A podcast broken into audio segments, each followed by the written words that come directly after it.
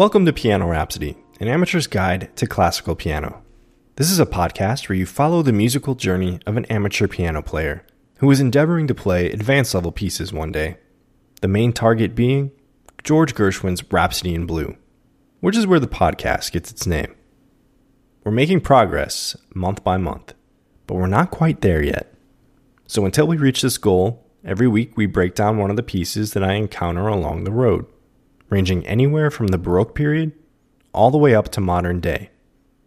We'll explore the history surrounding the work, examine the music within, and hopefully we all walk away a little more informed and appreciative of classical music.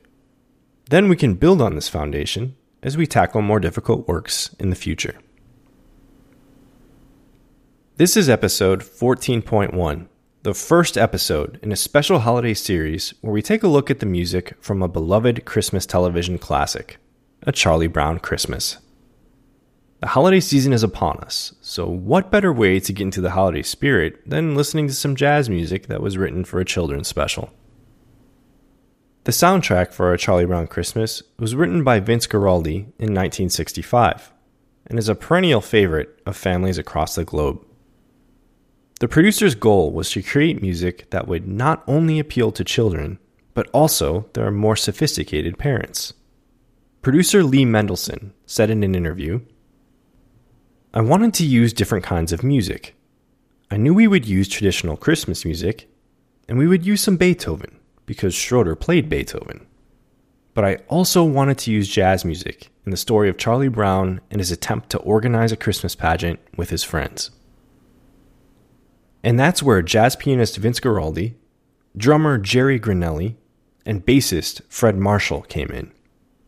Collectively known as the Vince Guaraldi Trio, these three guys blended traditional Christmas music with original jazz tunes and ended up recording one of the most popular Christmas albums of all time. So, for today's episode, we're going to focus our attention on two of the original jazz compositions from the special.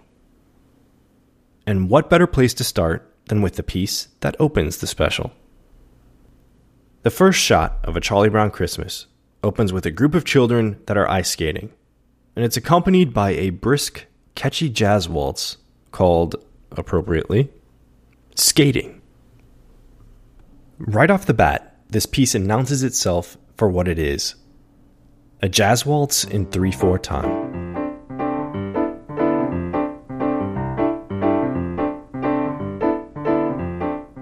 Now, we've talked about jazz a couple of times on this podcast so far, so let's try to figure out what exactly makes this a jazz waltz.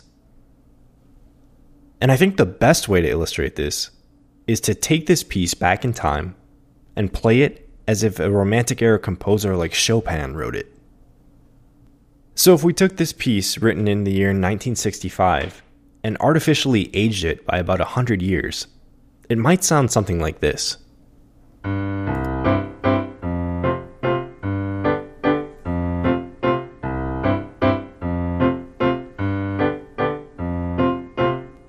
Okay, so maybe not Chopin. If Chopin wrote this, it would probably sound much more sad. But I made two major musical changes here to demodernize and de-jazzify this waltz. The first is that I simplified the jazz chords. Romantic era music still relied heavily on traditional major and minor chord structures. But some composers started to experiment outside of the box. And then, by the time the Impressionists came along, like Debussy and Ravel, they amplified musical experimentation even more and opened the door for the jazz age that would soon follow. So, in this example, instead of using the originally written jazz chords of C69, F69, and G69, I simplified them to C major, F major, G major. So let's listen to my romantic reimagining one more time.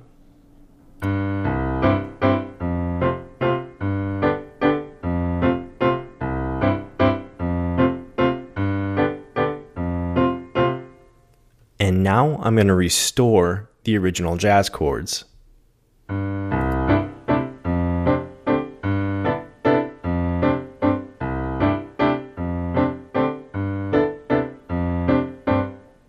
That's starting to sound a lot more like the original, but something major is still missing. Because the second thing I toyed with was the rhythm. Another factor of jazz music that gives it its signature sound is syncopation, which is the popping, unpredictable rhythm that often occurs off the beat. As syncopated rhythms weren't as common or relied upon during the Romantic era, I simply dumbed down the rhythm to make it fall directly on the beat. So let's see what happens when I restore the original syncopated rhythm and hear what a difference that makes.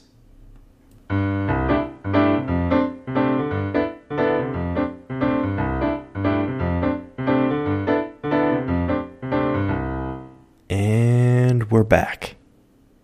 Just goes to show you what some complex chord structures and syncopated rhythms can do to modernize the sound of music. The hills are alive with the sound of music. The main thematic material to this piece is built upon the idea of thirds, which is the second concept I wanted to discuss today. We're going to try not to make this too complicated because thirds are basically what the name implies. You start with the root note and you combine it with the third note in the scale above the root. And of course, depending on what type of scale you use, you can get a different type of third. So we can categorize them as major thirds or minor thirds. A major third is an interval of two whole steps or four half steps up.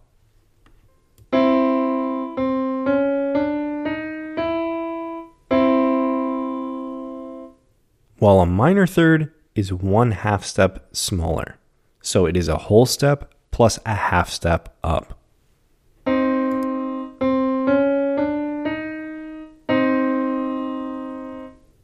The main thematic material for this waltz is entirely composed of oscillating thirds like this, including both major and minor varieties.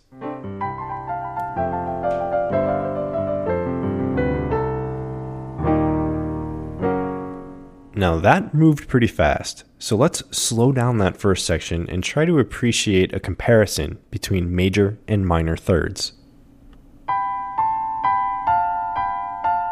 So in that passage, five out of the six of those thirds are major, which gives it that bright, cheery sound.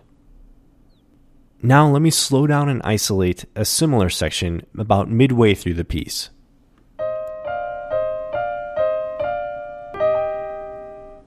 Now, this section is the exact opposite. All but one of these thirds are minor, which gives off a slightly muted and darker tone. So, for comparison back to back to help train our ear, let's hear the opening section that is predominantly major thirds versus a section that is composed primarily of minor thirds. Overall, the piece relies on major thirds to provide happy background music for the children ice skating. But see if you can pick out that moment in the center when the piece switches to a primarily minor sound.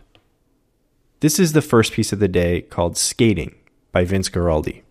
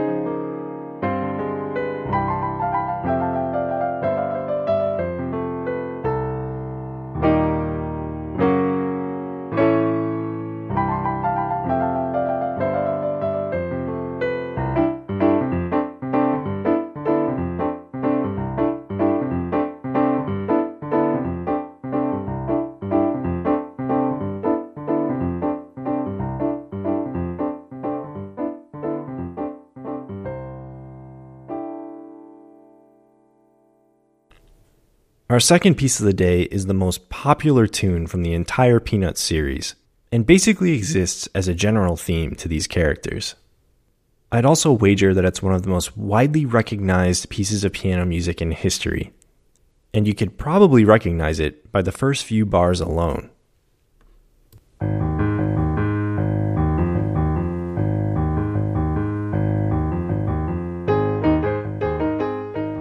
That's right, it is Linus and Lucy, named after Charlie Brown's friends and sibling pair, Linus and Lucy Van Pelt. And while this jazzy tune ended up being the breakaway hit of the entire Christmas special, and serving as the signature song for the entire Peanuts series, Guaraldi didn't actually compose it for the Christmas special. He wrote it a year prior for the documentary A Boy Named Charlie Brown. Apparently, when Guaraldi wrote this, he knew it was something special. So he called up producer Lee Mendelson and demanded that he came to the studio, saying, I've got to play this for someone right now or I'll explode. Reflecting on this moment when he first heard Linus and Lucy, Mendelson said, It just blew me away. It was so right and so perfect for Charlie Brown and the other characters. I have no idea why, but I knew that this song would affect my entire life. There was a sense, even before it was put to animation, that there was something very, very special about that music.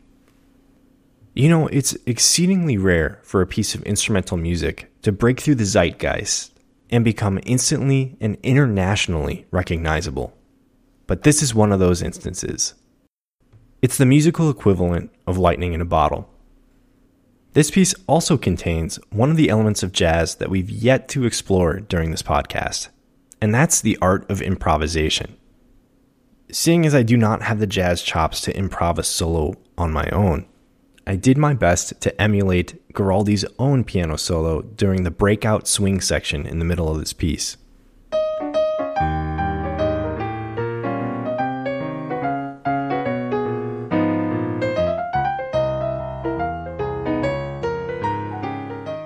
And aside from that small factor I wanted to bring up, this piece is so ingrained in our psyches that we might as well just listen to it.